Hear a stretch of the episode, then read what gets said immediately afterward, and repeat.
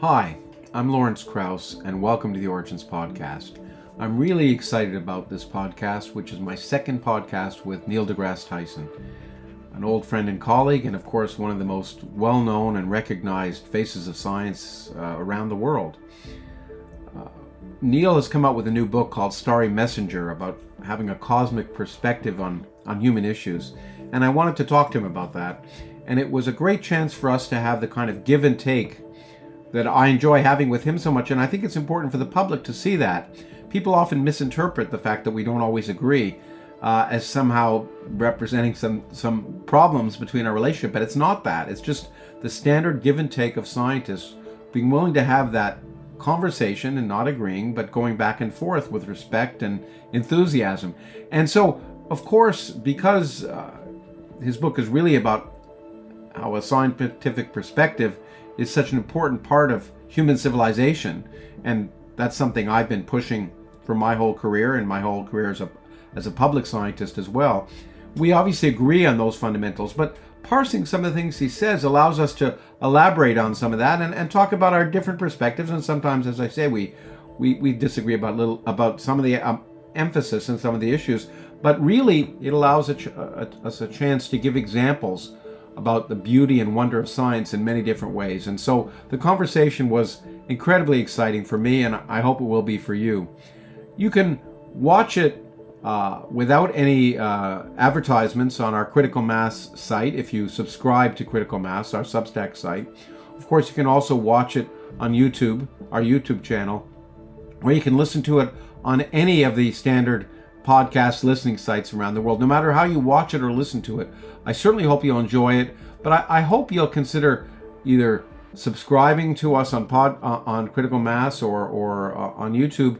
But either way, I hope you'll consider supporting the foundation, which happens if you uh, subscribe to it on Critical Mass, because the nonprofit foundation, the Origins Project Foundation, is designed to do what this particular podcast is all about: to connect science and culture around the world in, in many different ways. And I hope you'll consider supporting that effort. So thanks again. And once again, I hope you enjoy this podcast with Neil deGrasse Tyson.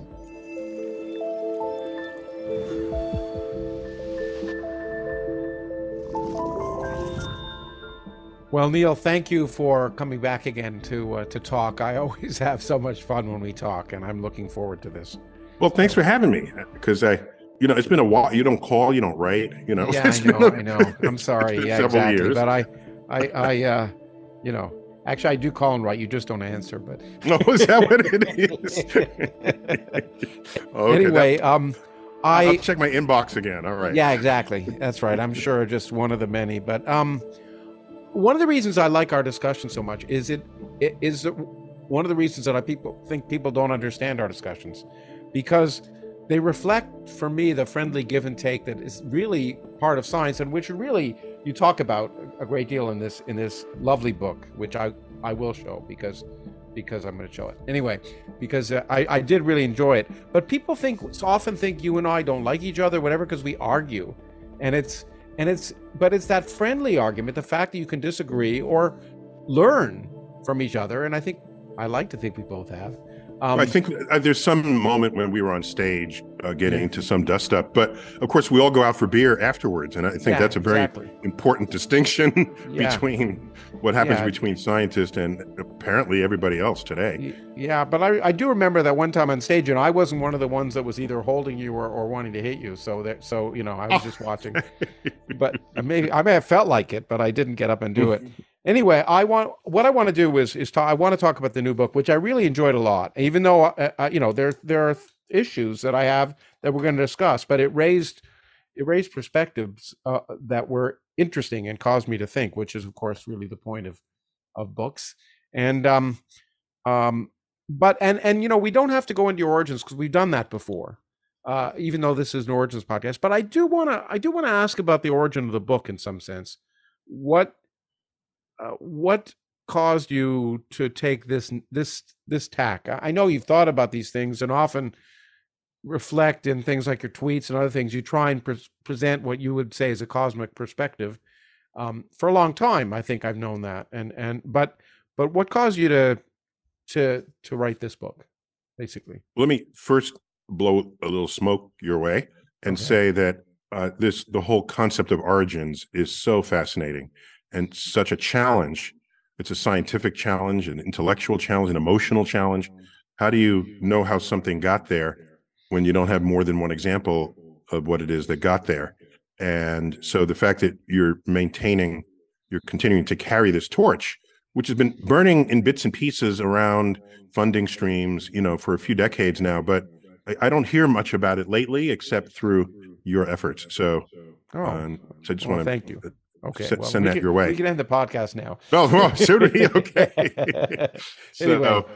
uh, so, uh, yeah, the origin I I would say was when I was in middle school, where I'm I'm ascending rapidly in my science literacy from books I'm reading and the science classes I'm enjoying, and I was an amateur astronomer and the oh, in case people don't know um, to say you're an amateur astronomer is actually a statement of ability not a. it's a statement of talent okay you would never go to an amateur neurosurgeon okay yeah. but but if an amateur astronomer moves in on the block that's a good thing yeah, they're going to have a backyard telescope they're going to show you the night sky yeah. they're going to point out the constellations they're going to show you their magazines you know it's mm their photos. Yeah. So uh, so I had this this level of science literacy in early middle school like when i was thir- you know 12 13 14 and i'd walk around and i'd see adults like full grown adults say things and do things like what? What don't you know don't don't you know? What how come you don't i know? But you're three four times my age and to see otherwise rational adults who were in charge of things, who were running for office, who who wield resources, be let me say victim of mm-hmm.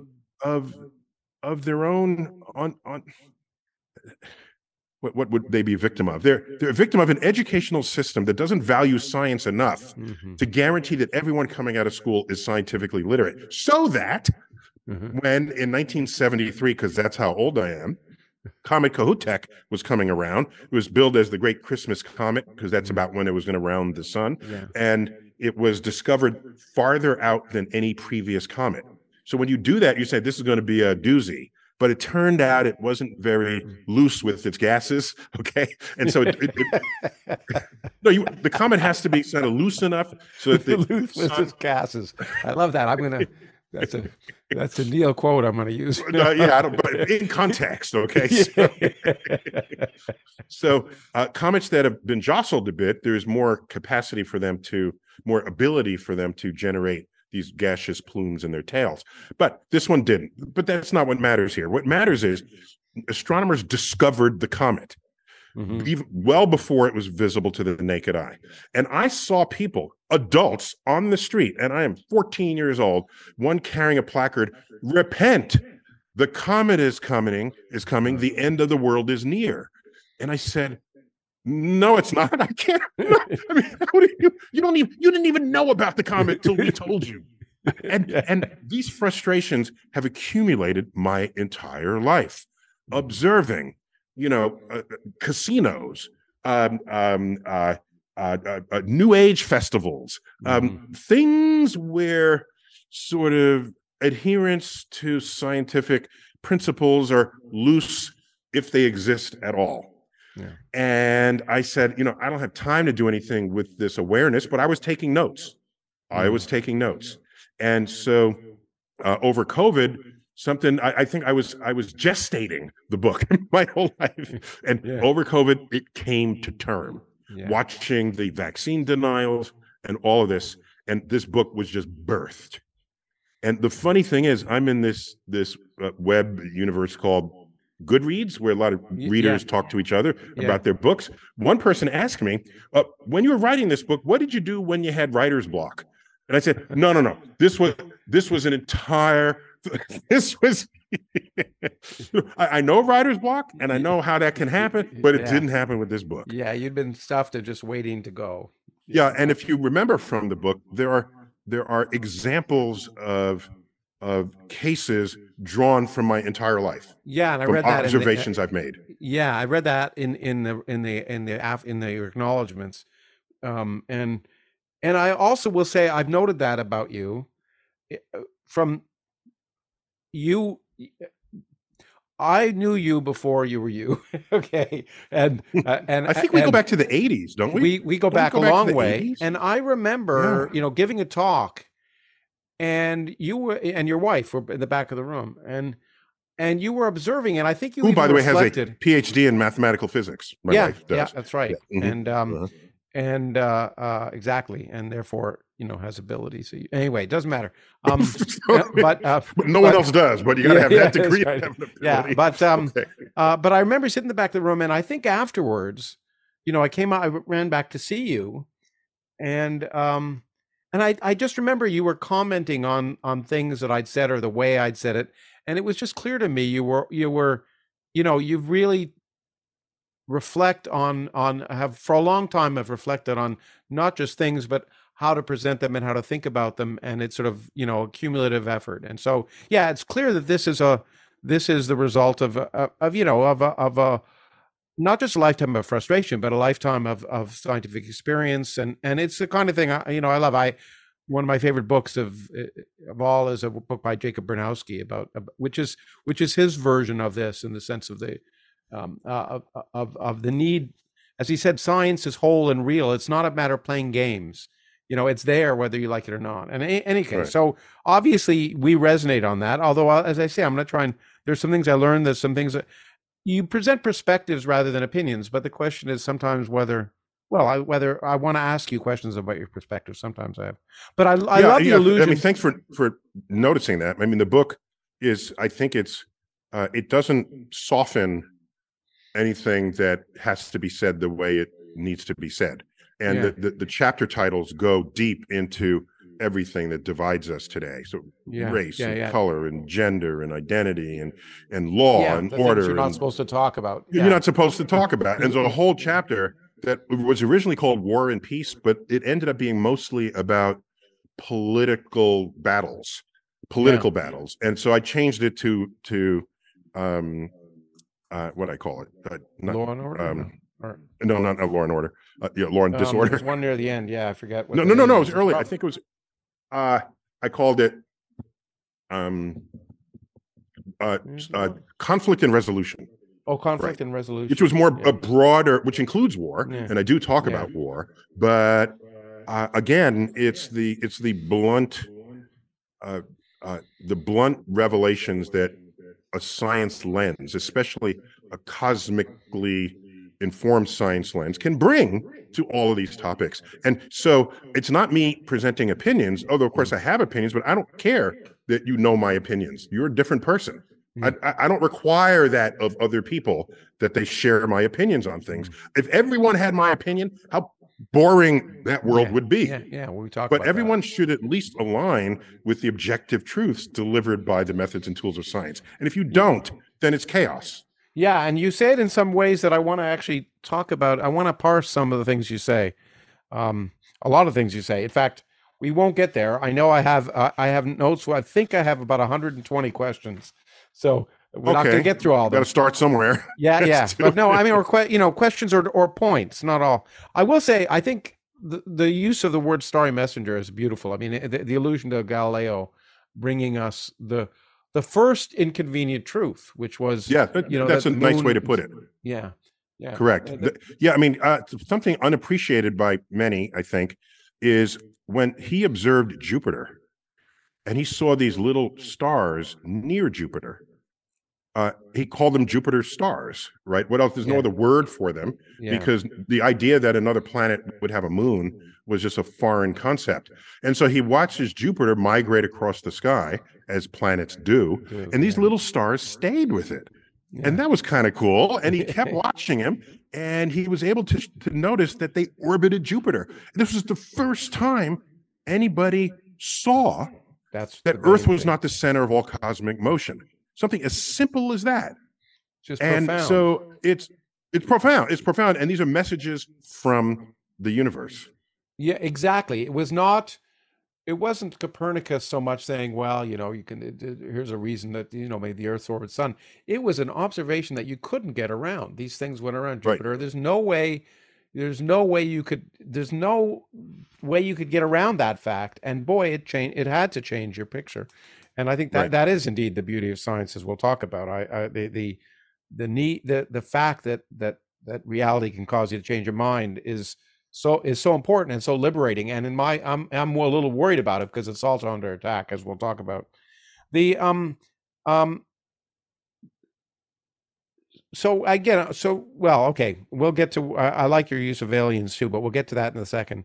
Um, uh, you got to throw in an alien every now and then because they don't have any preconceived notions yeah, about yeah. us. No, I've often so just, thought of that. I want. I I don't want to get too far because I always tend to want to jump ahead because I like it. But you know, I, I, will say this: I've sat in in a city at late at night, say two in the morning, or maybe in the country, and I'm at a stoplight and it turns red, and I've often thought and there's nobody around the whole nobody there's nobody it's, it's better at if night an alien too. came here why would they think that i would stop the damn car it's just i mean so stupid anyway mm-hmm. but okay so but let's stop up start about some of the things that get our impediments to to thinking this way and you talk about an important a very important thing which you actually ran a meeting in my origins uh, institute for a while on but the fact that groupthink does give some survival advantages that there are evolutionary reasons why we're not completely rational and why we and they helped us survive. The the teleology which i i think you talk talk about in the book somewhere but the fact that you know if i did people, i surely didn't use that word yeah i'm sure you didn't use the word okay. uh, yeah exactly i know you didn't i'd like people understanding what i say yeah i know i know i just do that so i sound superior them. but anyway okay. Um, okay. but, but the, the the need to always find purpose for example you know the examples of you know the humans on the savannah and i think you use it you know if you're if the if the leaves are rustling and you you can assume there's no reason behind it or something reason and the people who didn't assume there's no reason they'd get to have babies and and and survive so right so there is this the way, evolutionary cleaner, a cleaner summation of that is mm-hmm. that curiosity is not always rewarded in the wild yeah because curiosity of something that can kill you kills everybody who's most curious. Yeah, it kills the cat. And certainly. Yes, hence the expression yeah. "curiosity killed the cat." Right. So, so I don't want to hold it against people if they're not curious. What I want to do is is offer them the fact that they were once curious as children. Yeah. And so much of our curiosity was squashed by mm-hmm. adults trying to have us not die but in yeah. the effort to have us not die, they're preventing us from all manner of other experiments that would have been conducted and weren't. And as a result, uh, I, I think I'm, I'm blaming this that your the, the, seeds of curiosity just fade. You know, mm-hmm. the, the the blooms are not, you know, don't get fertilized, and you just yeah. and, and and the curiosity goes away by the time we're in high school to the point where when you graduate, graduation day, Mm. graduation day. What are people saying? School's out. You know, yeah. what's that Alice Cooper song? School's yeah, out for yeah. school's out forever. It's a celebration of not having to learn. Yeah. And so I don't want to blame the song for making that happen. Mm. I'm going to blame schools for that even being a thought yeah. for a rock artist to compose uh, lyrics around. Well, I, th- I think from I, I know from our last discussion, I was going to mention when you said you started to think scientifically in middle school, uh, uh, you know, through school and other things. But you actually did say that it was you, school teachers weren't a big deal in your life. I remember you said that in our last discussion that they really didn't have that. You know, it was internal, I think, and and uh, and you didn't find school particularly. I mean, you later on went to Bronx High School of Science. I would assume that was a good school, but but uh, well, you know, just to be clear, what makes schools good mm-hmm. is the other students who are there more exactly, than who's doing the teaching right? Absolutely. I mean, through all the way through school, including university. All the way through. You yeah. can go to a, you know, a fine marquee college and you take intro physics using the same textbook as any yeah. other intro physics across the country. And so it, it matters more in graduate school, of course, where you have yeah. relationships with, you know, brilliant professors and things. But for the rest of that, uh, book learning, no, mm. no. And so um, I, because I didn't shine in the ways you're supposed to in school so that a teacher will notice you and then tell everyone, oh, he'll go far. Uh, I didn't, I, the, the boxes weren't checked in my case under those conditions. And so, no, Um, and it's funny because people will start out with the question, "What teacher influenced you?" Yeah, yeah, yeah, yeah, yeah. they start out. Yeah. I was like, "No, I'm where I am in spite of teachers, not because of them." One day I'll compile all my report cards and what teachers said about me, and I'll, I'll publish that, but not not just yet world's not ready for wait that. Wait till they're dead. I think you should wait till they're dead. It's fair. Oh, okay. Fair. Like Copernicus, I'll be on my yeah. deathbed. Yeah. Here it is. And yeah. you write the preface. So, you know, he, he, he really wasn't supposed to publish this, but we it, it, even if it really isn't how the system worked, we have to, you know. Yeah, there you go. Yeah, go. Okay. Well, anyway, um, yeah, Steve Pinker, by the way, wrote a, well. His book on rationality gives a lot of reasons why people are irrational, but but I don't want to talk about Steven. More than I would have given. I really just touched on it. Yeah. Just so yeah. that people didn't feel like completely like a complete yeah. idiot for, yeah, well, for feeling yeah. that way. Uh, let, let, you right at the beginning. I mean, you know, I'm starting at the beginning of the book, and I'm hopefully we'll work the way. Are we on question one now? What was that? One page two. Are we on question but, one now out of 120? Okay. Yeah. But um, you know, you say something like nothing is more human than the methods, tools, and discoveries of science. I mean, all of that I can't help but agree with. They shape modern civilization. I have always said science is a vital part of our culture, which people don't realize. And that's really a different way of saying what you're saying. But the, the question thing, right. I want to ask is, is it an invisible part? Part of the problem is it is a central part of our, our, our civilization, but is it, is it so invisible that people don't realize it is? People don't realize yeah, so what they're doing is That's science. a great question. Really excellent question. I think it's not that it's invisible, which it is, but that's, I don't think that's the main thing. It's that we are so adaptable as a species, mm-hmm. we simply grow accustomed to it. So it's hidden in plain sight. Yeah. The fact that your smartphone gets GPS timings that have been corrected for Einstein's relativity. Yeah. So that you can find the shortest route to grandma's house. That's hidden in plain sight. You just know it gets you to grandma's house. Yeah, yeah, yeah. And, and I once tweeted, I said, um, uh, this one it was a little letter say dear um, vaccine deniers flat earthers homeopathic uh, special and i went the, the whole list yeah and i said you found each other using stupefyingly advanced technology pivoting on discoveries in science technology engineering and math just thought i'd let you know this yeah. signed your smartphone. yeah, so, no, I, I, I, uh, I once wrote back when I used to write uh, in, the New York Times, I think, or it was the LA Times at that time.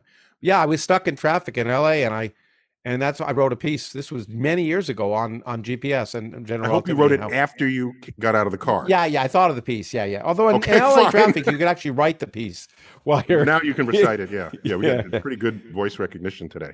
One of the things I like to learn was that, you know, I've always used Feynman's statement that the easiest person to fool is yourself.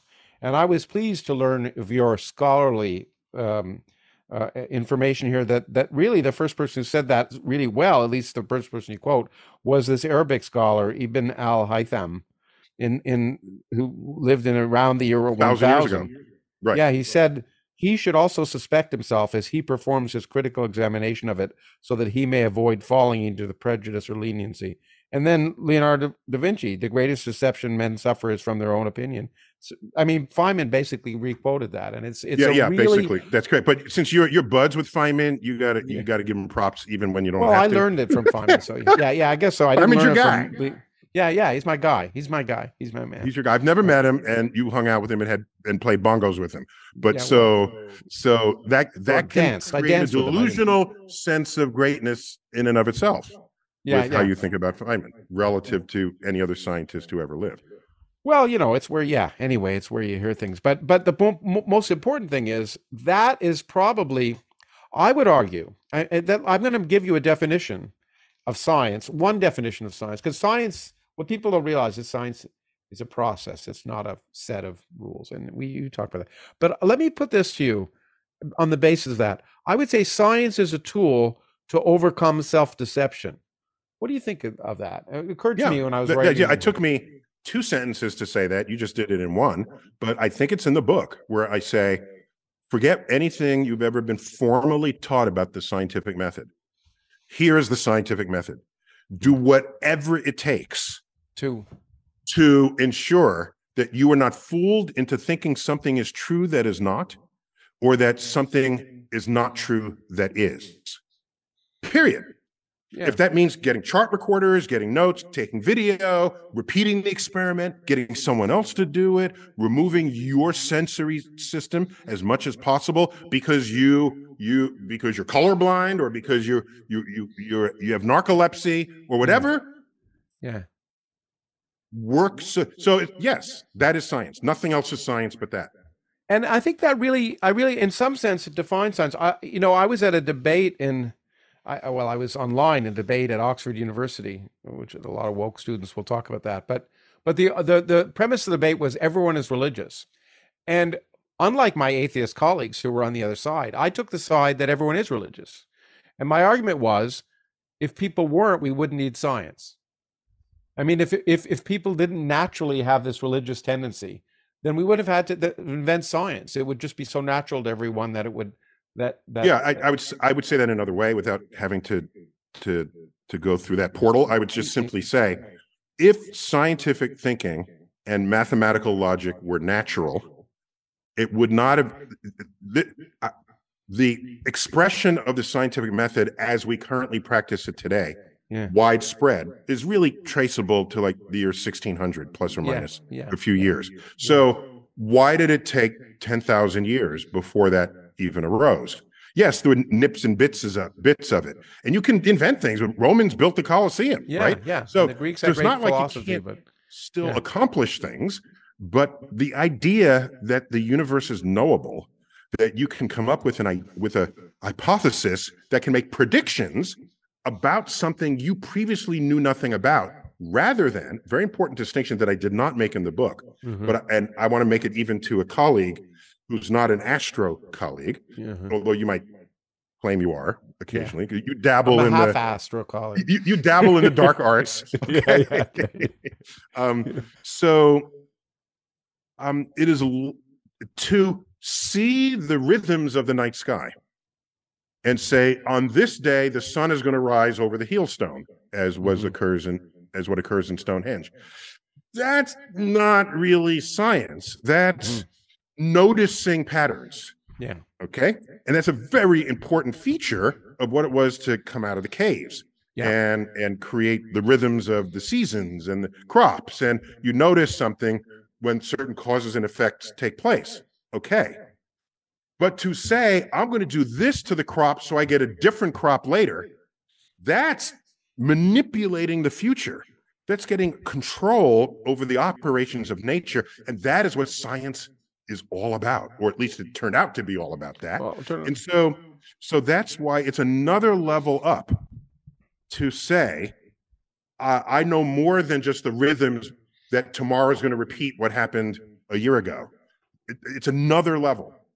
It's, uh, but, and it's that's also, why it took so long. Otherwise, everyone's easiest class in school would be math. So I yeah. agree with you um, science would just be a natural way of thinking, and we we probably wouldn't even have a word for it. Yeah. If, yeah. yeah. in fact, it was intuitive.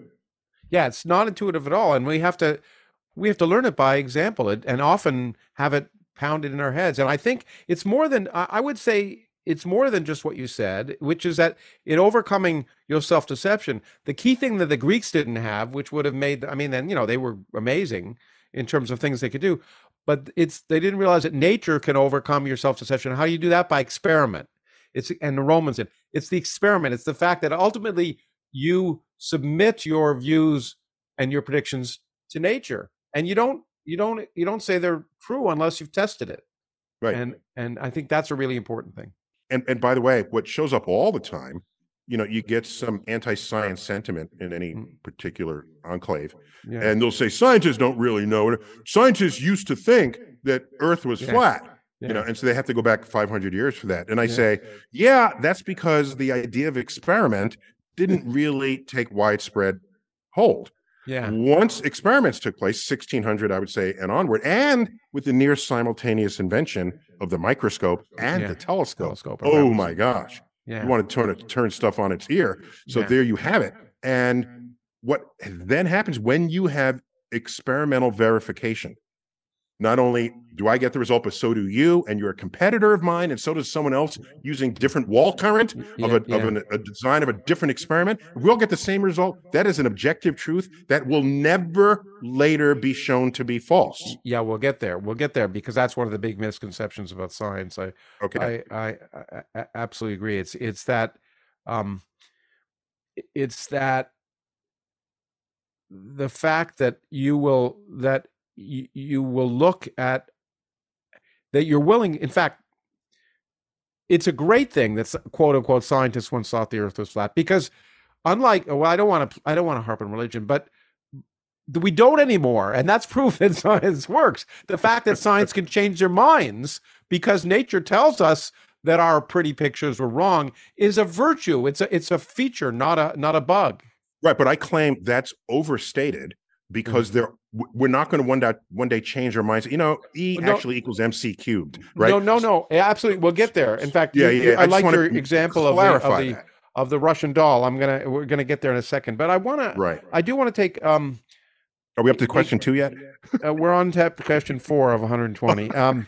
anyway, uh, but um, so you do say that um, that th- that this in, this system of internal self regulation is a unique feature of uh, probably a unique feature of science. I I don't I, I do you really mean that? I mean, I don't think I think it's a unique feature of scholarship.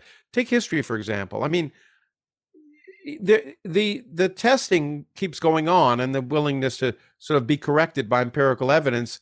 I mean, may call that the question is do you call history science? I mean, if you mean if you're talking about this and so academic scholarship because people broadly. are doing science when they're not doing science. You know. Wait, wait. So academic scholarship broadly. Yeah. Okay. When it's done well. Yeah. Uh, ought to be susceptible to fresh views on whatever people were once thinking. The yeah. difference is, uh, it's not clear whether any other profession can declare something as an objective truth, where no one later will then show it to be false. Right. So history, you can say well, Hitler committed suicide, and but and everyone agrees to that. But then you find out, wait a minute, there's a note, and he had a lover, and and had made the lover kill him and not mm-hmm. himself. And, but that's new information. Okay, yeah. so which renders what they said previously wrong. It doesn't fit into a larger narrative. It's just well, wrong. Okay, that does not happen in science. Okay, now we're going to get. I'm going to get to this point, which which was later on.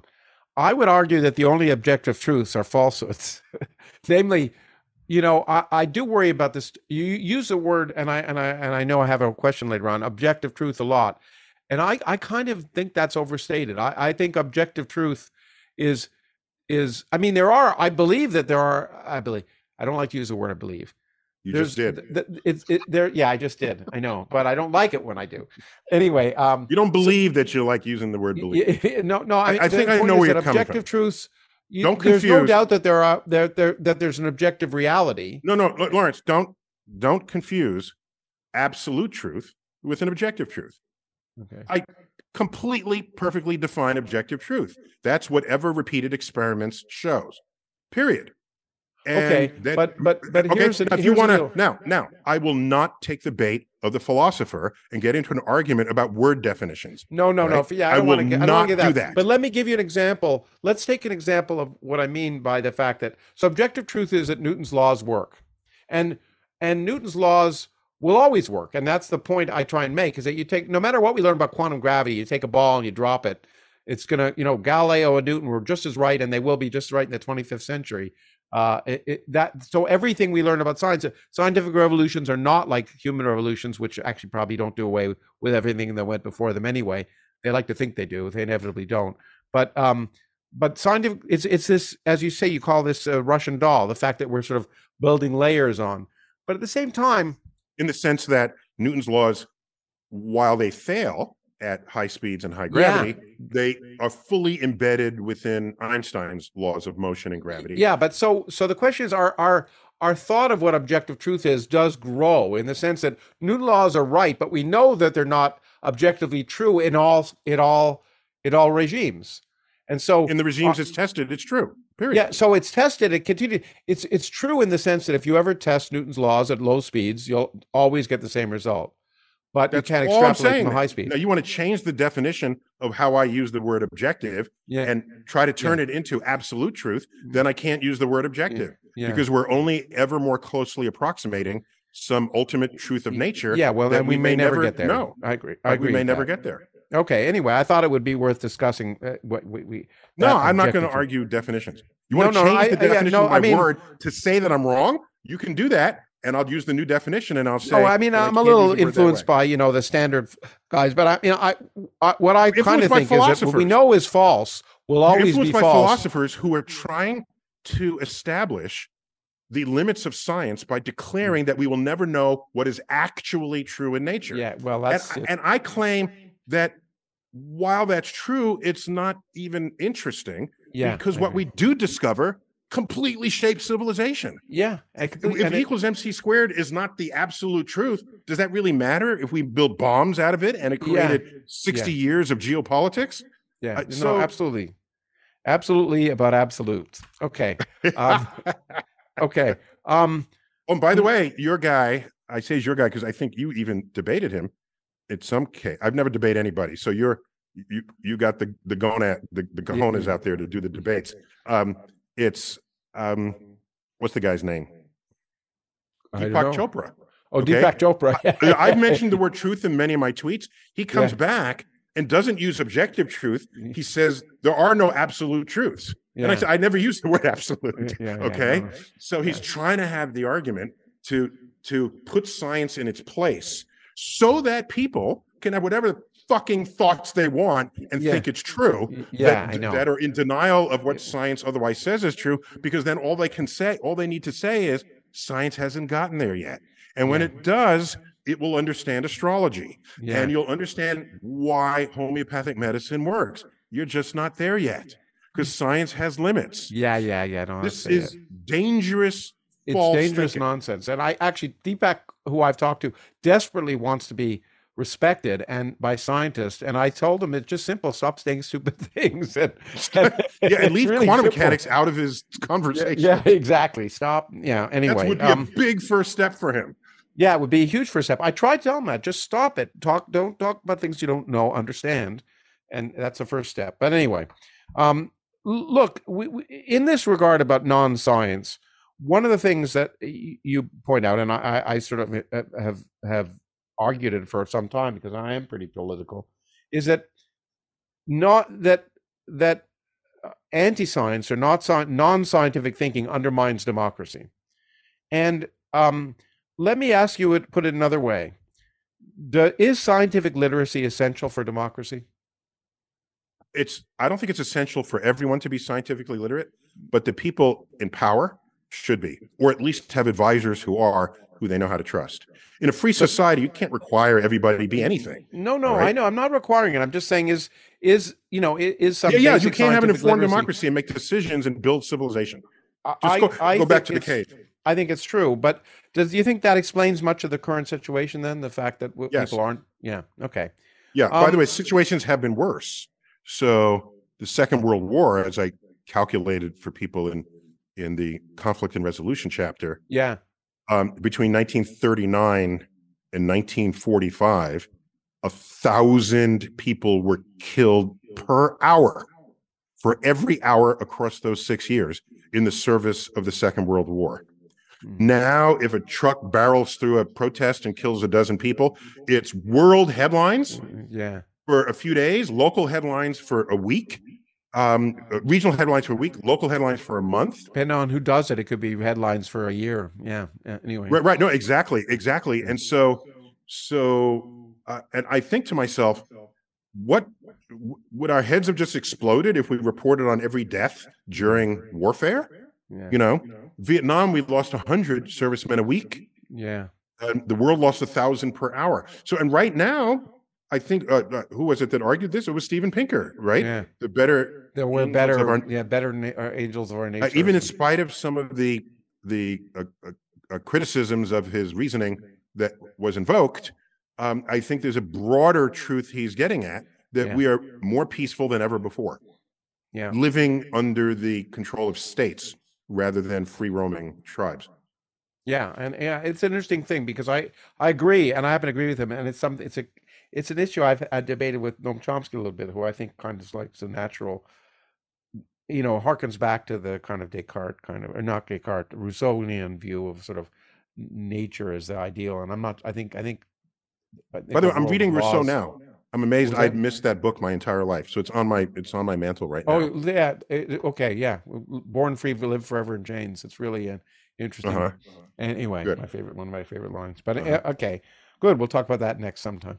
Um, but uh, one of the things you point out, which I think is really important, and people just don't understand. I'm still, by the way, only on page five. Okay, so let me just, but but because with a lot of these ideas go throughout the whole book, so I don't have to repeat them. But but um, that you know, people think that scientists like to agree. Like you and I, you know, we we have to have a secret handshake, and we can't ever say this is, you know, we we decide evolution's true, we decide this, and we'll never listen to anything else.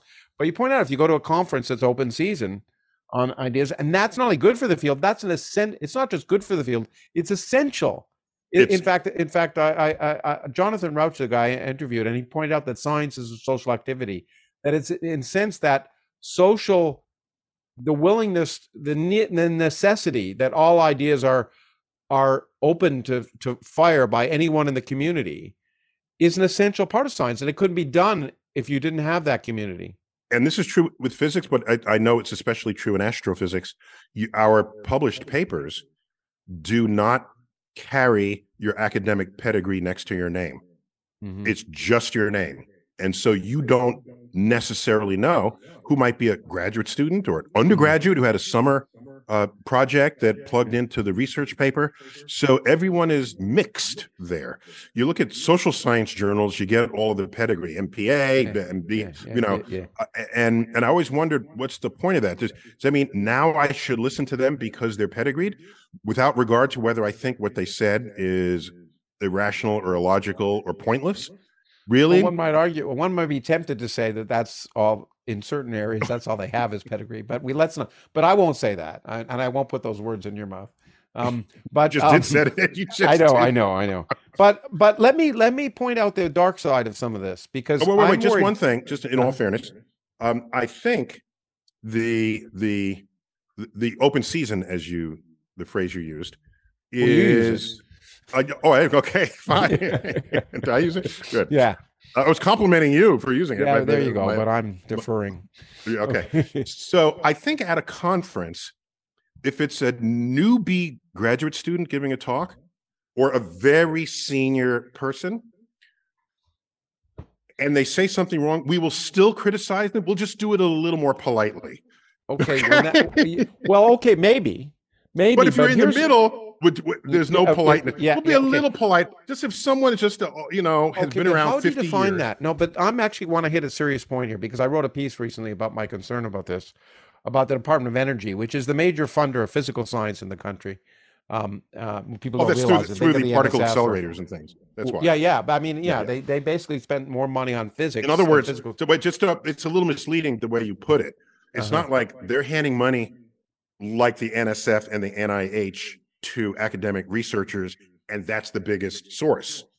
They're the complete funding agencies for all of the particle accelerators. Well, the all the national labs, but they also fund all the all national the, labs. So, so, almost, so that's what boosted it up pretty high. Yeah, and it's true, also, but they also fund much of physics. You know, I was. I, I, I agree. I'm just saying. Yeah, that yeah, to say point. they're the biggest funder. Yeah. If you okay. took away the, the national labs, it wouldn't be as stark. That's okay, good point. Okay, good. Anyway, that's not the point I'm getting at. Except what worries me is that they have presented a whole bunch of new rules, which I would say are kind of woke rules, but let's let's not use that word. But one of the new rules is that they won't let fund meetings unless the organizers put this um, code of behavior that there'll be no bullying, no harassing, no no and and the question is I worry about that because first of all, why do we need that? We're supposed to be adults. You know, it's not we're not we're not kindergartners. But secondly, I worry about that because if you go up and say to someone at their lecture, hey, this is just wrong, you get up afterwards and say, look, this is just nonsense for this reason.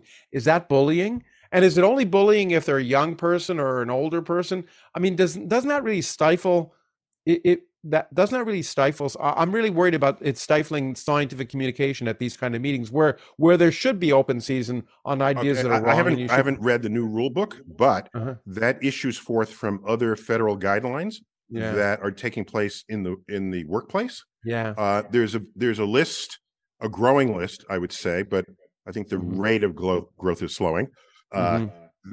uh, what derivative is that? yeah yeah the rate of change of the growth is slowing. Uh, there's a rather complete list of protected characteristics of a person mm-hmm. that in a workplace you cannot denigrate. Okay. At, without risk of being reported to human resources yeah, and having sure. disciplinary actions taken against you. And that includes what might be a joke you would tell. Yeah, yeah. Even if a joke is a joke and has a beginning, middle, and an end, yeah. if the joke references one of these protected um, uh, classifications and the joke makes fun of someone at the expense of others, that can be brought up. Okay, so now in this in this architecture, it is very clear what they mean when they say bullying. Bullying is not simply telling someone they're wrong, even doing so aggressively. It is persistently doing it so that you are you're on the attack on a level that only bullies are good at. okay. and so you know the bully.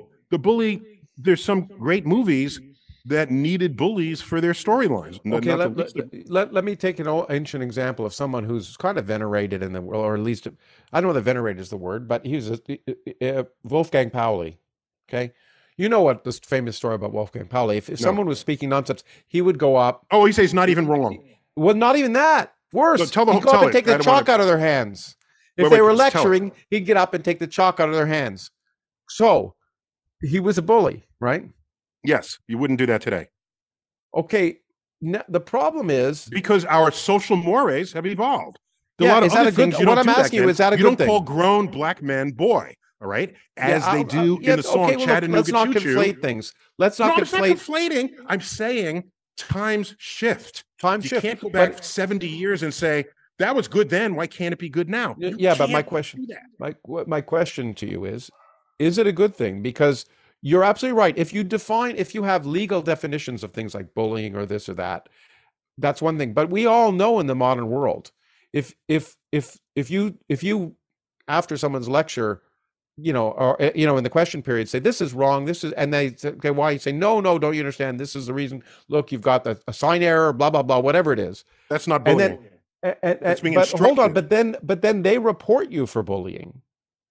Then if if people are worried about being reported for bullying, which because if they, it's all perception now. People feel no, it, it's it's it can be to the individual, but that's not the litmus test.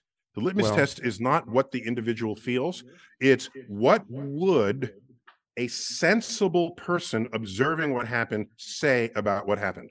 Okay, that is that would that be nice. Now part of the canon of the of this literature that's describing workplace conduct.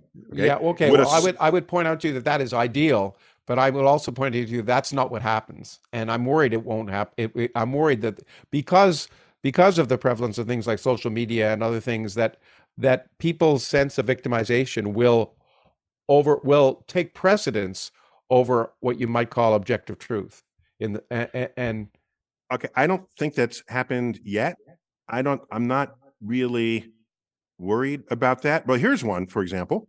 Mm-hmm. I was at a conference and somebody came up and gave a whole talk on why the Big Bang didn't happen. Yeah. Okay.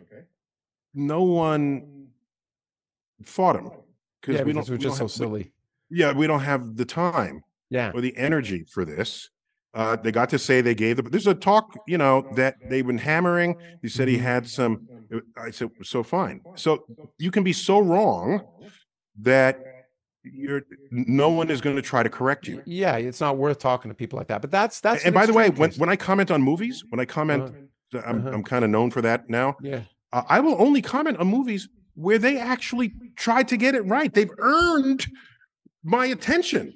they've got me paying attention. And I say, all right, I'm gonna I'm gonna watch you closely. I oh, can so think you didn't talk about higher... Interstellar then, did you?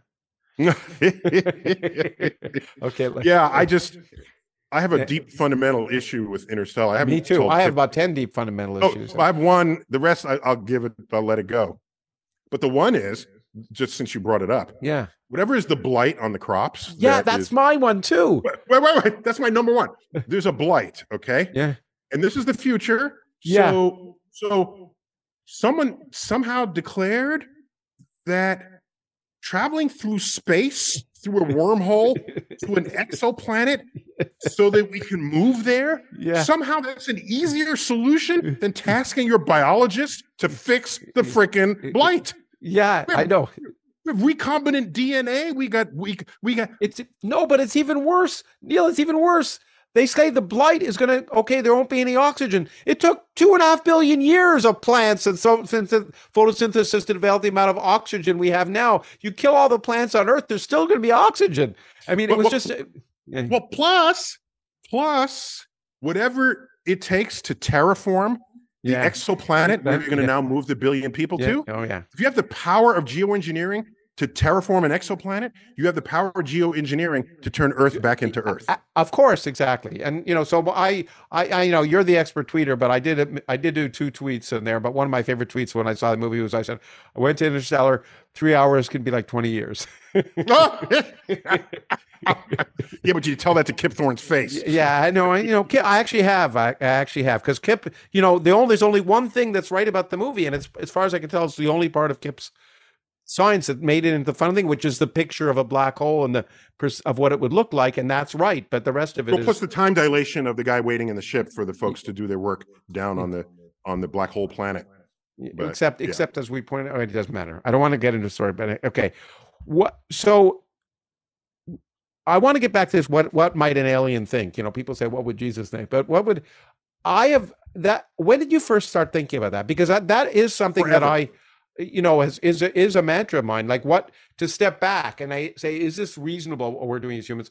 What would an alien think? And has, you've been thinking about that since you were a little kid. Forever, ever, ever since I read the story and saw the film uh, Slaughterhouse Five, where uh-huh. Billy Pilgrim is beamed up by aliens from his yeah. backyard. I've always yeah. wanted to be beamed up by aliens and yeah. just sort of participate in their life and then come back and just sure. sort of figure out what we look like to them. Mm. You don't want to so this that's the novel by uh, Kurt Vonnegut Jr. Slaughterhouse yeah, yeah, Five. Yeah, Kurt Vonnegut's yeah. fantastic. Yeah, I also got to hear him once. He was amazing. Anyway, um, uh, uh you you make the statement which I kind of agree with in a sense, but I want to I want to parse it more carefully. You say scientists may be the exclusive discoverers of what is objectively true. I would agree with that if by definition you mean it's not a group of people who have a PhD or scientists, it's anyone using the scientific method. Is, yeah, I'm sorry. How, what is the wording that I used? You you said scientists may be the exclusive discoverers of what is objectively true. Oh, sure, I think sure. that's overstatement. then I shouldn't have said that. I should have said the enterprise of science. Yeah, uh, yeah. Okay, because anyone, yeah. Thank you for calling that out. I, will maybe in a, in a, in a later printing, I'll see if I can get that in Okay, there. good because I think it's important to yeah, and and I think that that's the whole point is. Or that, or uh, we can redefine scientists as anybody who makes a scientific discovery. Yeah, well, or makes uses the science. process of science. We're all scientists if we use the process of science. Right. I think what's more generally true here is that what we're what you're really fra- framing, which I think is really important, is that there is no uh, I would say this, and a lot of people don't agree with me, but I think you do. I think you even say it somewhere. But basically, there is no other way. There's no there's no knowledge except empirical knowledge. Um, namely, revelation never leads to what it, you know uh, what you would call objective truth, and there's no way to find objective truth without empirical investigation. Yeah, I would just say that a little softer, and I'd say okay. um, there is n- no occasion where revelation has given us an accurate description or understanding of objective reality. There's no example of that. And if there yeah, were, yeah, we'd be yeah. mining that those books for it daily. That's right. Yeah, and, so well, they tried that with the Bible code. And in fact, there's an there's an up there's an update to the Bible code with oh, using even more advanced computers. And so uh, uh, so these are people wanting to believe that there's insights encoded in the Hebrew of the Torah mm-hmm. uh, that you can pull like like almost cryptography, right? Yeah. And you have to just figure out what the code is, and then you bring it out, and then you can see all of these statements about the future. But it'd be v- pretty easy to test.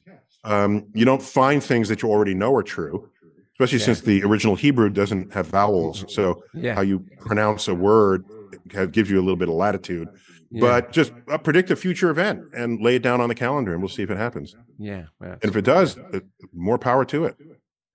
Yeah. So I don't want to say it never will. I'm just saying it never has. Never has. In fact, I, have I've given that challenge out uh, when I had. I, I, guess I didn't. I wouldn't use the word debate, but when I've appeared on stage with theologians, and I've done that a few times. Um, and um, you do. I, I never said, do that. I just want to say, I tip, I tip my hat I'm just saying. No, no, I, these are academic. I mean, once I did some big event at Yale, still, academic Still, I know. Yeah, still. I know. Anyway, but I did. I, I presented them. I said, "Give me one example in the last 500 years of a contribution of theology to knowledge," and the answer I always got was, "What do you mean by knowledge?" It wasn't like if I asked a biolog- biologist, they, you know, or oh, they would give a whole litany. Yeah, yeah, yeah, This was always, "What mm-hmm. do you mean by knowledge?" And that was anyway. But okay, let me let me let me ask you to parse another thing, which which was caused me to think a lot. Well, it could you, be because the original tree in the Garden of Eden was mm-hmm. the tree of knowledge. Yeah, and so and that was the.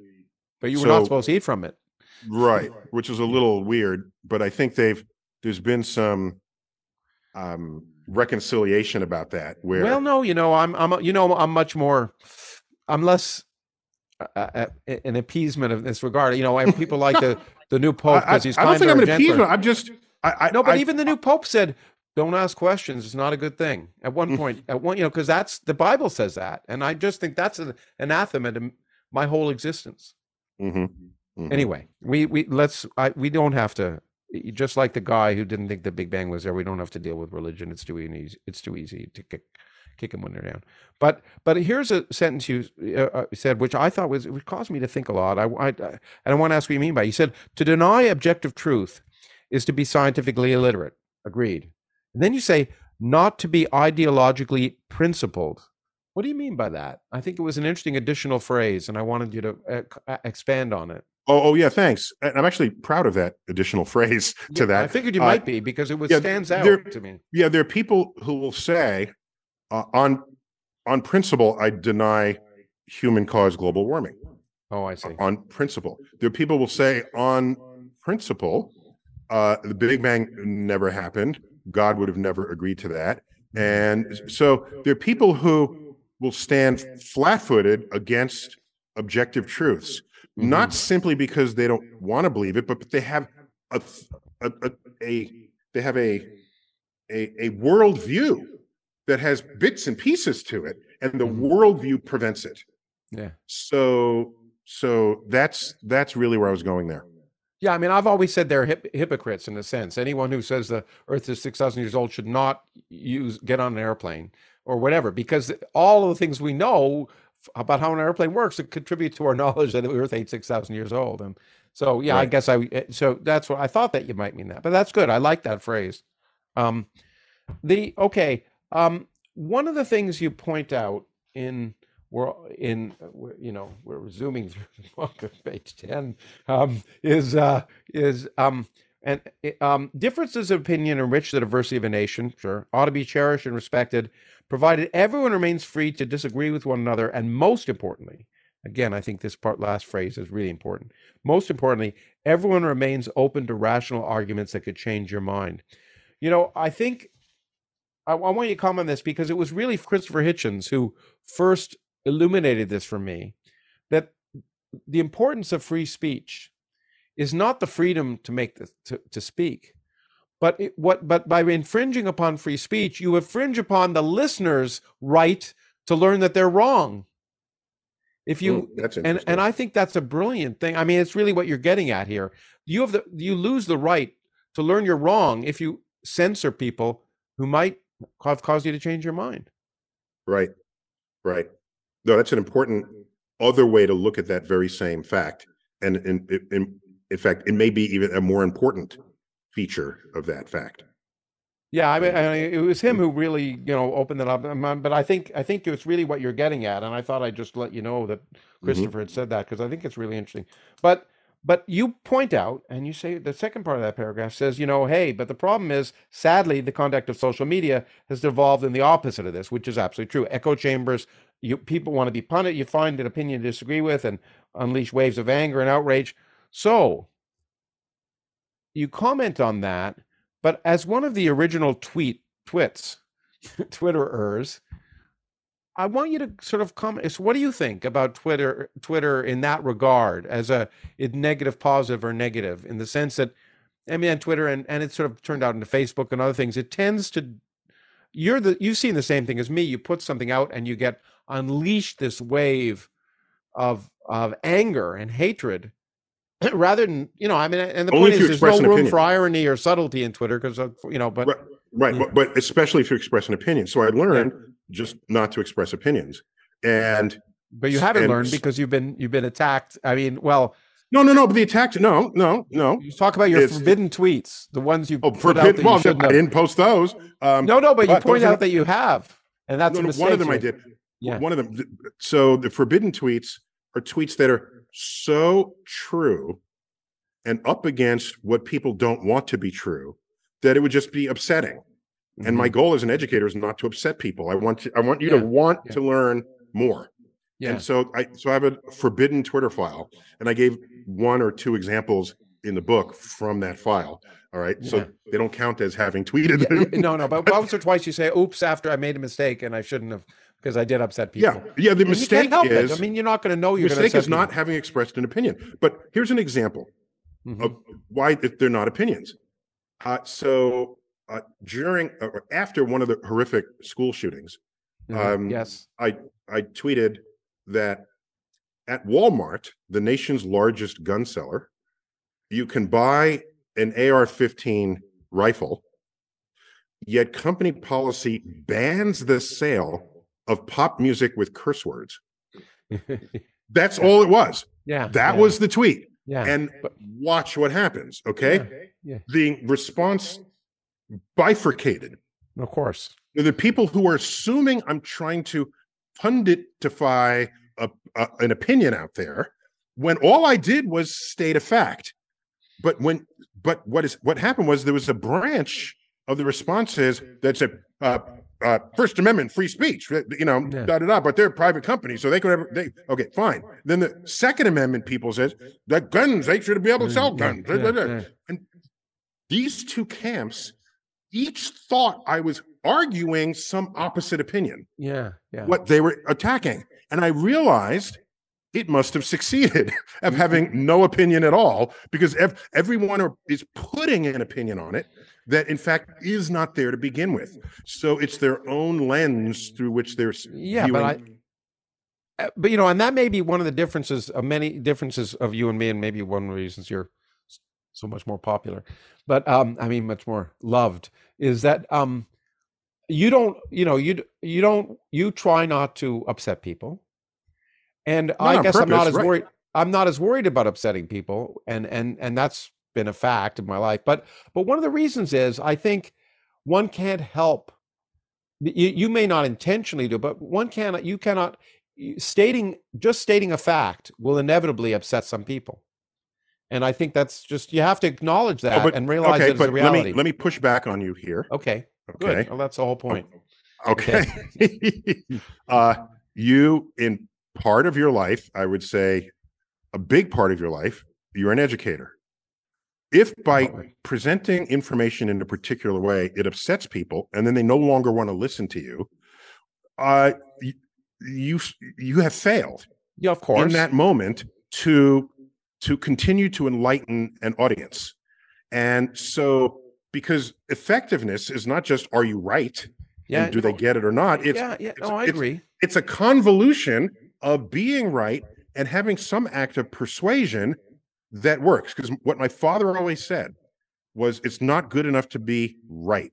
You also have to be effective. Yeah. So sure. to say it's their problem if they can't handle the truth, no, no, that's no, would it's not- your problem as an educator Of course, to you you- figure that out.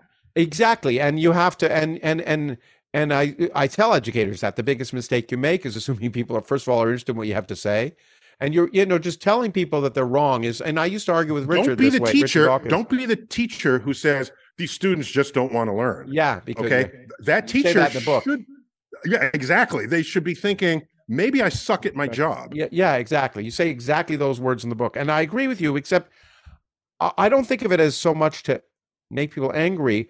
I think it's to provoke, and sometimes it's you know you you make the presumption that if people are angry, they're not going to listen to you.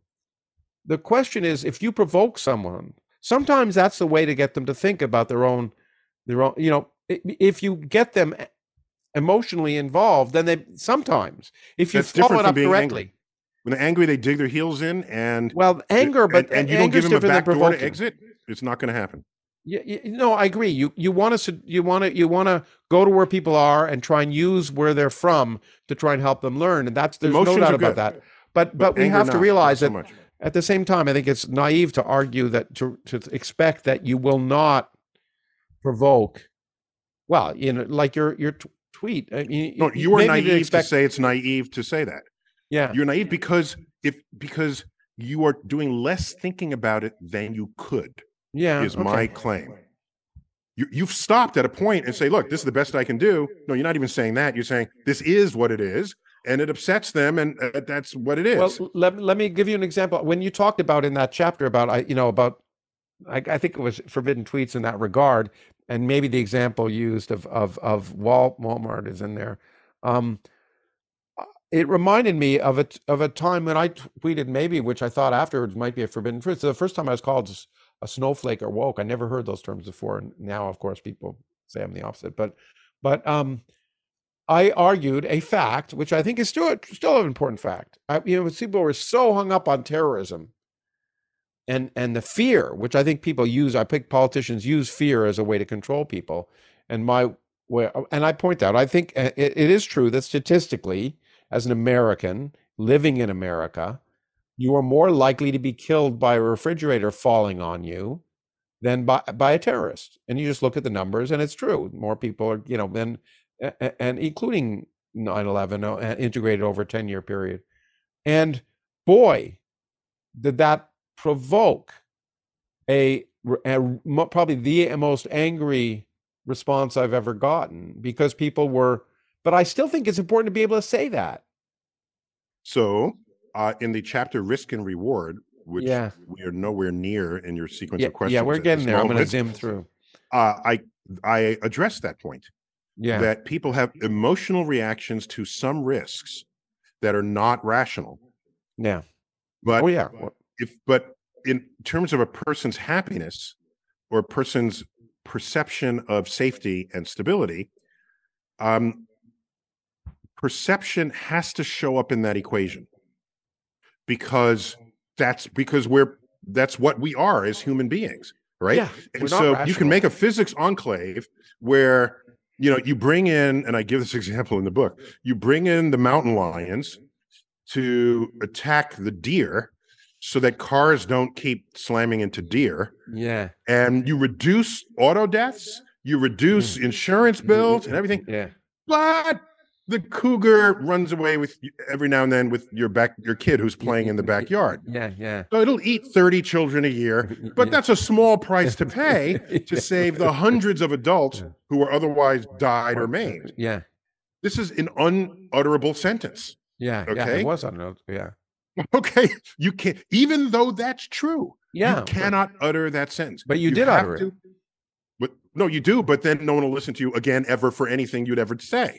It has consequences.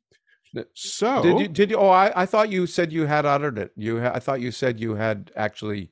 No, I said uh, other similar things. Yeah, uh, and, uh, after after 9-11, in October after yeah. 9-11, I yeah. said in the 30 days that is uh, October 11th, I think. Yeah, I you talk about the, the 30 days that have elapsed.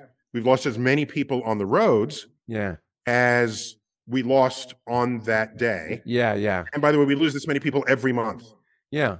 And people so, still so and, and so I ranked the risks. Yeah. And yeah. that was early on. You know, nobody was woke yet. The um, the uh, word hadn't been invented uh-huh. yet, and so or used in a, in an aggressive yeah. way. So that so by the way, I've monitored the public's reaction to tweets that have fundamentally the same content. Yeah. And you get to see the, the ground shifting beneath our feet. And I used to complain about that. And I said, no, this is something to navigate, not to try to resist because you're going to mm. fail trying to resist yeah. it. It's the direction society is moving. Get over we'll it. get to that because I the one thing there's one thing I wanted before we end at some point. I, there's one you know at some I point have, I have, there's one thing I really agree, disagree with in the book, and I think it comes it's something anyway. We'll get there. I want to I want to do that as a, I, I don't know whether that's the culmination, but it's a really important point you make, and I I think it's we have to recognize the fundamental irrationality of humans, and we can't assume that the world will ever be completely irrational. And if we do that, if we assume that, I, I think we miss them.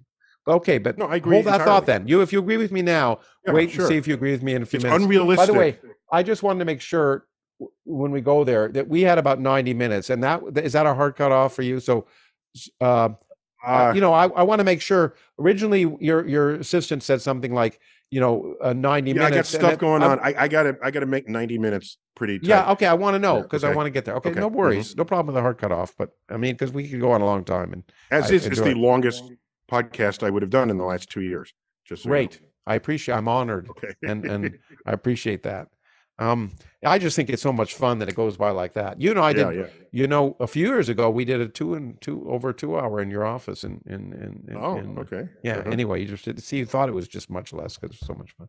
Um, okay. Uh, in your chapter on exploration discovery, you which I know you you which is really basis of your of your love of space exploration in, in a way that I don't always share, but you do make a point that that when you talk about the caveman you say perspective lurks beyond the cave door. Uh, let me turn that around and say uh, uh the way I would frame that is to say you got to keep. By the way, I'm woke enough. I'm pretty sure I didn't use the word caveman. I might have no, yeah, I know. I was wondering when I said it. I thought I wondered what I, whether whether. Yeah, yeah. No, I, am I'm I'm, I'm more woke than that. Yeah, yeah, yeah. Because I'm understand. I just learned. I didn't realize you were surrounded by your daughter, is your sister your i don't know no, I mean, i'm amazed no my kids. Yeah but, I, you I, also said someone else as an hr person as a DEI. oh yeah yeah yeah i have a my my sister-in-law former sister-in-law yeah i know i mean is, i'm amazed is a dei specialist yeah. Yeah ooh, ooh, okay i don't want to even use those but okay um but uh but so beyond the cave door I, I would you know that and i think to some extent you were trying to argue ultimately why we need to explore space with people and all that and i don't want to have that argument because we've had it before.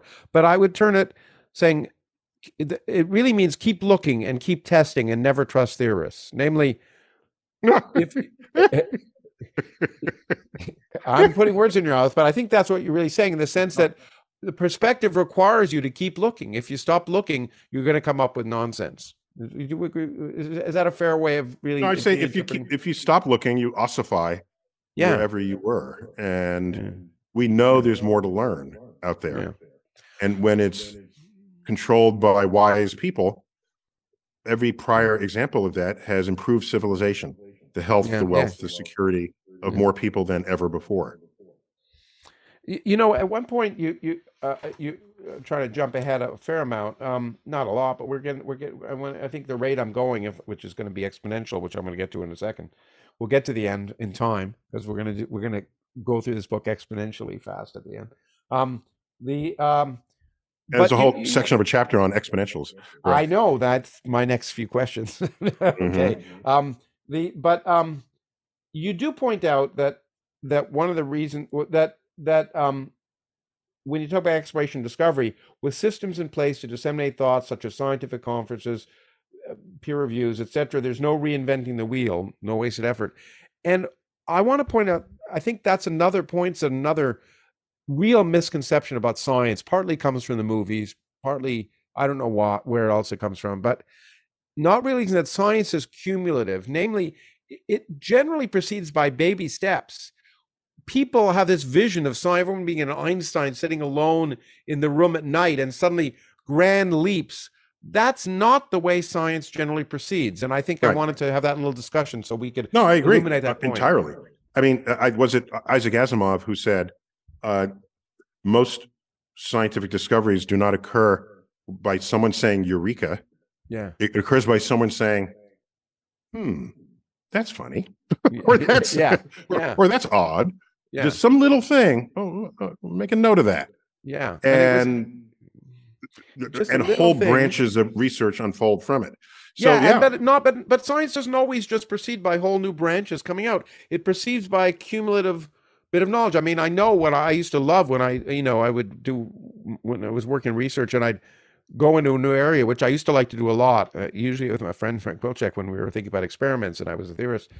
But what amazed me is whatever, I, whenever there, I, gee, have people thought about this? Have, is there any data? And you'd always find like, you go to the journals and there's massive, whatever question you had, people have worked on it and it's such a gratifying aspect of science and again it stands in the flies in the face of people's imagination that everything is I, I hate the word quantum leap because a quantum leap is pretty small it would be little you know? right right yeah but, that, everything is a great leap it, it's a great leap, leap and today. science doesn't always proceed by great leaps it often and, and i would say further mm-hmm. that science isn't always undoing a previously held idea yeah sure um, most science is an incremental new idea that didn't undo anything. Like yeah, it didn't like it just yeah. Like the DNA molecule didn't undo.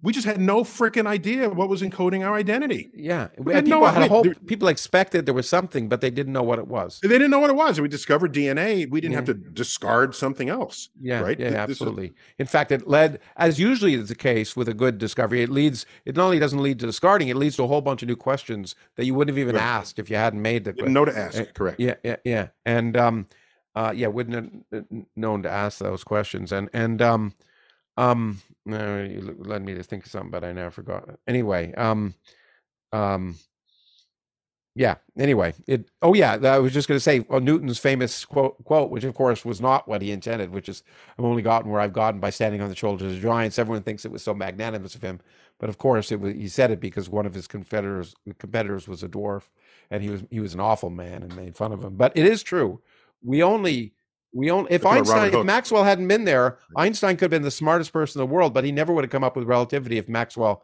hadn't developed electromagnetism first. And it's just uh it's right. Really I think the the bigger truth there is um unlike Van Gogh's Starry Night, where no one ever preceding Van Gogh or following him would have ever drawn that drawn the painting. It's right behind you as you forget that that's your background.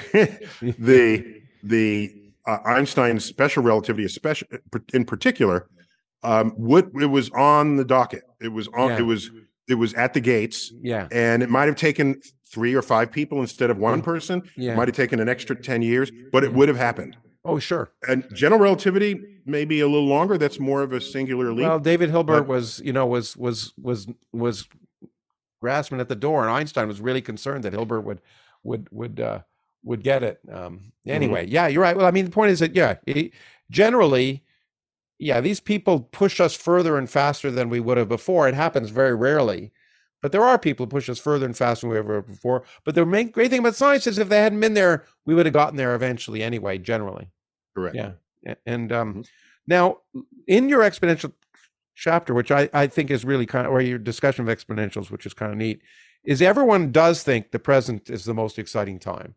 I suspect that's partly evolutionarily because if you didn't feel that way, you wouldn't want to wake up in the morning in some sense. I mean, you have to kind of feel like the present is the most exciting time, but it is this flaw. No, no, I would say most of the history of civilization, mm-hmm. nobody is thinking that way. I think that's yeah. a, that's that's a very American thing, actually, really? because or, or if anyone who participated in the industrial revolution could fully expect to be living differently tomorrow than they did yesterday that mm-hmm. was not true for most of the history of our civilization. So yeah, I, i'm not going to say we evolutionarily need to think that today is a brand new day. Yeah. Uh, I, I don't I, you just want to survive and yeah. yeah when if you're all you're trying to do is survive then then that i mean that's you need to be you don't have the luxury of those that. thoughts. Yeah right, yeah yeah. right. i mean that's one of the luxuries and why science was done by and early on by people who had the luxury. They didn't have to they didn't have to survive. They were rich or you know and and that that's the way it was independently rich yeah uh-huh. yeah yeah and then you know that's the way it worked early on but this notion that the future is always more exciting is in some sense is true if there's exponential growth of knowledge the future will be more exciting but let me ask you the question do you think that's going to do you think the future in our century do you think that's going to continue to be true I'm not given any reason to doubt it. Okay. Given what the evidence has been over the last 150 years. Yeah. Okay. And I arbitrarily started the clock in from 1870. I pro- probably Yeah. could have started from 1840, Yeah. but 1870 was nice and clean because just on the doorstep of the 20th century, Yeah. and it divided cleanly in 30 year increments up to 2020. Yeah. Because in 2020, people are saying, gee, let's predict what the world is going to be like in 2050. No, you can't. yeah, that is Well, but that that, is a- didn't stop you from making predictions, two of which I think Oh, are I did, manifestly just- wrong. I just did because I couldn't. It was it was low hanging fruit that was Yeah, it was okay. dangling there, and I said I got to make a fool of myself by making predictions. So yeah, I did. it's it- yeah. And one of the happy things about you, as you don't define, uh, unlike some colleagues we know, you don't define yourself. uh, When anyone calls himself a futurist, I tell people when someone calls himself futurist, that's when you stop listening because they miss everything.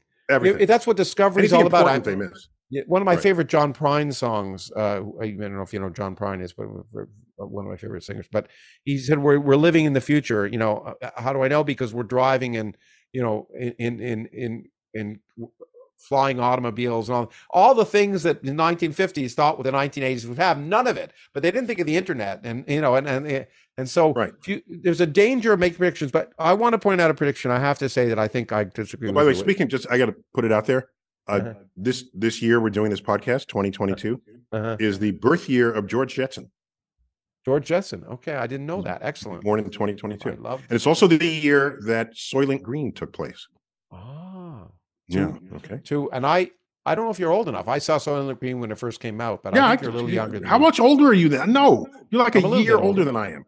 I Huh? mean, is that all I'm only a year older? No, you're born what 55, 1955? 54. 56. 54. Okay. So uh, so you're 4 years older. I'm born in 1958. And that's why, and so therefore wiser. Okay. Anyway, Keep telling um, yourself that. you one of your predictions, which I just thought was manifestly wrong, I have to say, Oh, I love it. Tell me. is the neuroscience one that we will. Oh, why do you think that's wrong? I just wrote in my new book about consciousness, and I'm so clear to me that we. lo- You said neuroscience and understanding of the human mind will become so advanced that mental by 2050 that mental illness will be cured. Oh, come on. I'll, we'll, I hope we're both around in 2050, and when you're wrong, you will owe me a very expensive bottle because- of wine. No, because in the book I say I will put these out here so that everyone can show me how wrong Yeah, I am. I, I'm Yeah. not. I'm, I didn't say that thinking I'd be right. I mean, it's it's wishful thinking. Yeah, it's that not is definitely wishful thinking. Um, predictive thinking. The the So why, and why I you why are you in such denial of it? I because I, I because when I wrote the new book on which you have written a lovely blurb for and and helped me and wrote a lot of interesting comments that helped me, I would say, was coming out next year. I spent a lot of time on consciousness, That's, that's the recent about it. manuscript that I reviewed. Yeah. Okay. Yeah, yeah, Sure. yeah. And, and the last part was on consciousness, and that really convinced me of the challenge. The challenge is to understanding uh, the brain. Are, are, I, I I used to think they were great, and and writing that book really convinced me they were so daunting that I I think it's really optimistic to think in twenty years that we're really going to make that much progress. That reminds me of the quote from Claudius Ptolemy, AD 150, as he watches the planets move against the background stars, go into retrograde and then back again. And he says, When I trace at my pleasure the windings to and fro of the heavenly bodies, I no longer touch earth with my feet. I stand in the presence of Zeus himself and take my fill of ambrosia. He was invoking God of the gaps. He had no Yeah. fucking idea what he was looking at. Y- So. Zeus is doing this, all right? Yeah. And there Yeah. it was until uh, until Kepler and Galileo and Newton figure it out. Yeah, yeah, yeah.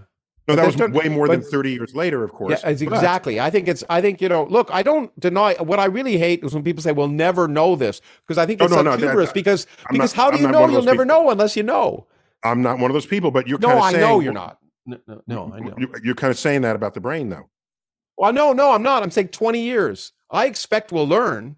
I expect eventually. I just think it's. I have more respect for the complexity. It's it, it, of that whole issue that I think it's going to. I'll be amazed if if you know maybe there'll be an Einstein of the brain come up, but yeah, it's yeah, going it just takes a breakthrough. Yeah, that's It- it- this is the this is a, a point that Ray Kurzweil makes Mhm. when they were at the beginning of the Human Genome Project. Okay, after Yeah. a couple of years, they made a ten percent advance on it, and people saying, "Oh, it'll be another hundred years before we get the genome." He said, "No, this will be ten years." Because Yeah. we were still in the Moore's law growth Yeah, of computing, and it's a it's it's computing intensive activity. And sure enough, ten years later, the human genome genome was mapped Yeah. because yeah. everyone at the time was thinking linearly, as you are now about the brain.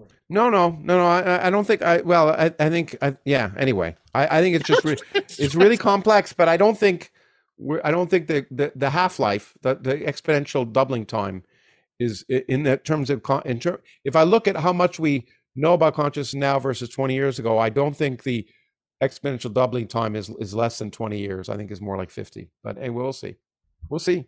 Anyway, who knows? We that's the great thing about science is we don't know. We'll find out. If I if you I- I knew, then it wouldn't be discovery. I want to see neuroscience supplant psychology Hmm. in the way chemistry supplanted alchemy. Abs- I'm I'm with you there. Absolutely, absolutely. By the way, one of the things you uh, that I that I learned, but then I realized I disagree with, but it was I mean a little bit was really neat was this que- Earthrise, which you point out a, a really important thing. There is no Earthrise on the moon, Right. but right. but it but it isn't. But then I realized I thought about it. It's not really fair because the Earthrise was you point out was taken from the command module, and if you're orbiting the moon, there is an Earthrise. Right. Um, no, So- my only so- point was when people saw the word Earth rise Oh, and the Earth on the lunar horizon, they assumed that you were Earth okay. does on the moon what the moon does here. No, no, that was right. I'd always, I'd never thought of it, and it, it was really neat for me to think of it. But then I at least realized it was fair for them to say it was an Earthrise because because they were seeing it No, every. it was fair, but but educationally 30 misleading. minutes. And Yeah, I think about how people receive information. I know, Otherwise and you're it, not and it caused me to think. It, You're it caused me to lecturing. think. I yeah, I, I caused You're me to lecturing think. to people if you're not thinking about how they're receiving information. Yeah, absolutely, you're right. And and uh, and anyway, it did. It caused me to think that hey, you're right. There is no Earthrise. I never thought about it. Mhm. And a neat thing. Now I'm going to jump ahead 150 pages. because- because you're you're you've got the you know you you have the wrong set of priorities and you have to leave me but anyway um i I- so here you know you have agreed with me that people aren't rational and there's nothing you can do about it and i, I well, I you can, just no, no, no, no, no. hold on i just let, let, us get to this because Okay. you know I didn't say there's nothing to do about it. I'm saying Uh, the- well, you the, can do- the irrationality of human being is a feature, not Of a bug. Yeah, exactly. Okay. Okay. I agree with you there. And want us to use that feature. And so you talk about this, and it really grated on me, this sort of this Starmus experience. And I've had the same experience at Googleplex, where you have these incredibly naive group of scientists who have no experience in the real world, never been politicians, never never had to do policy. Suddenly think, I remember this, you know, Google put together these weekend meetings, and the, and at the end of it, I think people think they're solving the problems of the world, and in a, in a weekend. And if they could be solved in a weekend, they wouldn't have been solved. So you have this great tweet, which I love. Well, sort of loved.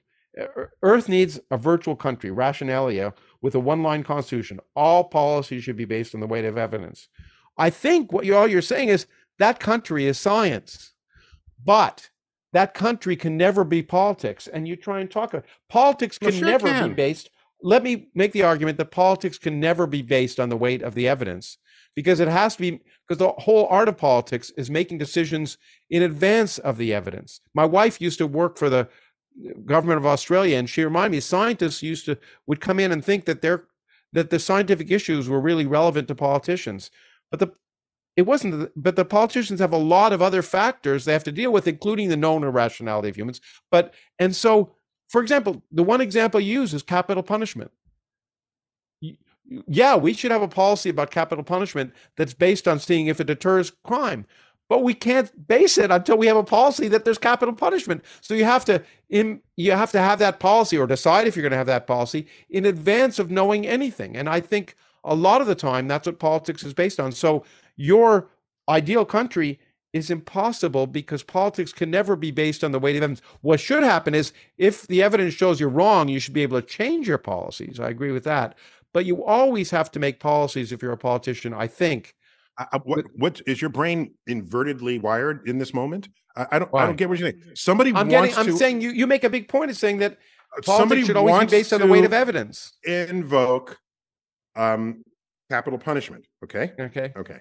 So now you can do research and and and talk to criminals, talk to people who are already incarcerated. You can talk to you you do your best you can. Psychology would be elevated to the most important science of a government under these in rationalia because human behavior is everything. Okay? You know what the politics is? The politics is not arguing whether this human caused global climate change. The politics is do we tax um, um, uh, solar panels from China versus there? Do we have carbon credits? But that's then you then you debate that and you say, what is the evidence for carbon credits to achieve what we want? What what what insights do we have on this? And, and then you talk about other things, other credits that because maybe you don't have exactly carbon credits, but you have some other example. But I would you you're right, and I, I'm with you in spirit completely. But I would argue that the in the real world you have to say ultimately we have to decide on whether we're going to have carbon credits or not, and we don't know what the answer is going to be. And if we're really going to be like, oh, let me finish. Evidence. Let me just finish one second. Uh, you're, you're, by the way, the only person who can really talk over me as much as I talk over other people. But, but, um, but because we've but, had pollution credits, right? No, no, hold on. But you can say, I think what you can say is we don't know for certain what whether they're going to have that effect. What we what would be great in the rationalia in the country rationalia is if we then put in carbon credits, and five years later we discovered that there were all these unexpected side benefits and side effects that suggested maybe it wasn't the best thing, and we should have another policy. If politicians were willing to say, you know what, we were our experiment failed, let's try a new thing, and that never happens. But I think uh, inevitably in the real world you have to yeah, but I think in the real world, you always have to make policies in advance of knowing. Of uh, you have some evidence and you have some basis for your for your presumption, but you never and, and, and then you base the law, but right, and, and, in proportion to that evidence, correct? Okay. Well, we're then we're completely agreed. We're both rational, and um, and, and by the way, the irrational elements of being human, I think, is responsible for the greatest works of art there ever were. No one is analyzing art saying how rational is it? Oh yeah, this yeah. Is not... know, or, exactly. Nor are they saying it how useful is it. They always say right, about exactly. science how useful is general relativity, which it is useful, but but they never ask that about a about a Picasso painting or your fame or your favorite painting behind you, Van Gogh. Um, yeah, they n- never ask that for a Mozart symphony. Uh, it, you know, it's right. it's and but science is like a Mozart symphony at its best, is like a Van Gogh painting. It is part of our culture, which is what you said at the very beginning of the book and which is one of the reasons why science and starry messengers can be important for our thinking about ourselves because I care about you, Neil, and I know that you need to go. And I think that's a good way to summarize that, you know, I didn't really matter what part of the book we discussed because I knew the discussions would be about the importance of science and I really enjoyed it. I well, really, you're a deep really enough thinker it. on most topics that any any place, you know, you just close your eyes and drop your finger, you know, throw a dart into the book, it's going to hit a place that makes a good conversation. So yeah, I really you. enjoyed it. I no, I really did. Thanks a lot. All right, well, thanks thanks for having me on. Yeah, I hope you enjoyed it, too. dude. So if so if I if I'm on Joe Rogan, I'll say uh, I had a longer interview with Lawrence Krauss. Lawrence That's Krauss. what I'll tell. Oh, yeah. Okay, that you. Then he that. might try to top that. I don't know. yeah, of course he will. Of course, that's okay. Okay, you take care, young man, because you're younger Dude. than me, and, uh, and all right, and, and, and be well. And I hope to see you in person sometime. You take care. All right, you got it. Thanks.